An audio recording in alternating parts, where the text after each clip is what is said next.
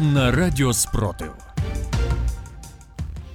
Вітаю в студії Радіо Спротив. Працює Єва Френделіх. Сьогодні 15 березня, 385-й день повномасштабної війни, коли Україна захищає себе та весь цивілізований світ від російської агресії. Далі про найголовніше.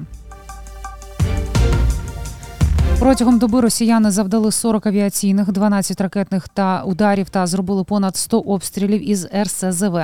Внаслідок вибуху у Мелітополі загинув колаборант. СБУ нейтралізувала розгалужену мережу ворожих агітаторів. Обстріли Херсонщини не вщухають. Загарбники за добу випустили майже 400 снарядів. Про це повідомив голова Херсонської обласної військової адміністрації Олександр Прокудін. Протягом доби росіяни 78 разів відкривали вогонь по області. Під ворожим вогнем опинилися житлові квартали Херсона. Місто ворог обстріляв сім разів. 27 снарядів влучили в житлові квартали, приватні і багатоквартирні будинки, територію підприємства. За словами очільника області, є постраждалі серед цивільного населення. Чотири людини дістали поранення. Росіяни обстріляли Курахове на Донеччині з артилерії пізно ввечері 14 березня. Про це повідомив глава Донецької ОВА Павло Кириленко. За попередньою інформацією минулося без жертв, але пошкоджені вісім багатоповерхівок та трансформаторна підстанція.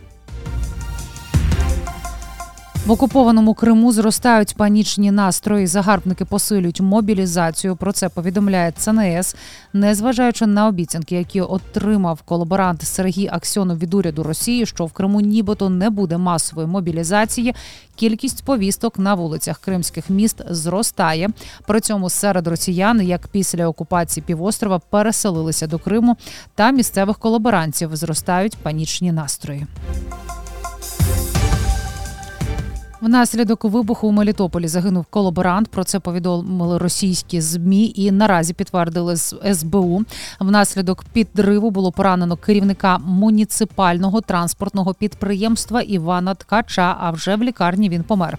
Ткач володів однією з найбільших приватних транспортних компаній Мелітополя і тісно спілкувався з російською окупаційною владою. Окупанти ДНР планують доставляти російські паспорти за місцем роботи мешканців Донецької області. Про це розповів перший заступник так званого голови уряду Республіки Рустам Мінгазов. Пишуть сепаратистські змі. Як зазначалося раніше, Російська Федерація порушує всі норми міжнародного права та змушує приймати у своє громадянство мешканців окупованих територій України.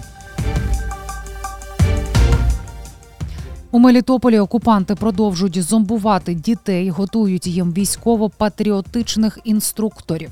Про це повідомляє місцеве видання Ріа Мелітополь. Підлітків активно залучають до так званої школи молодого політика.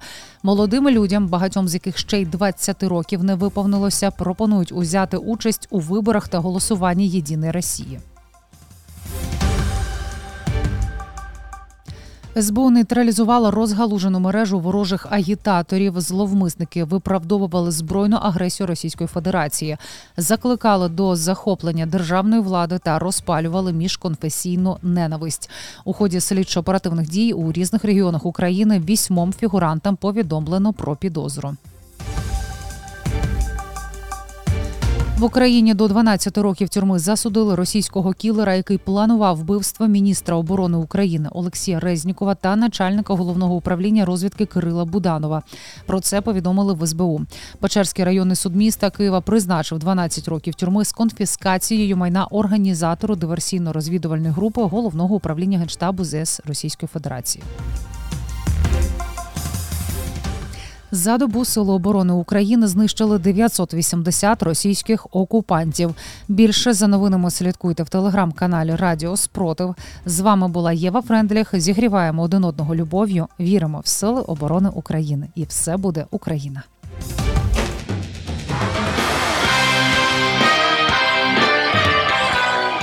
Радіо Спротив.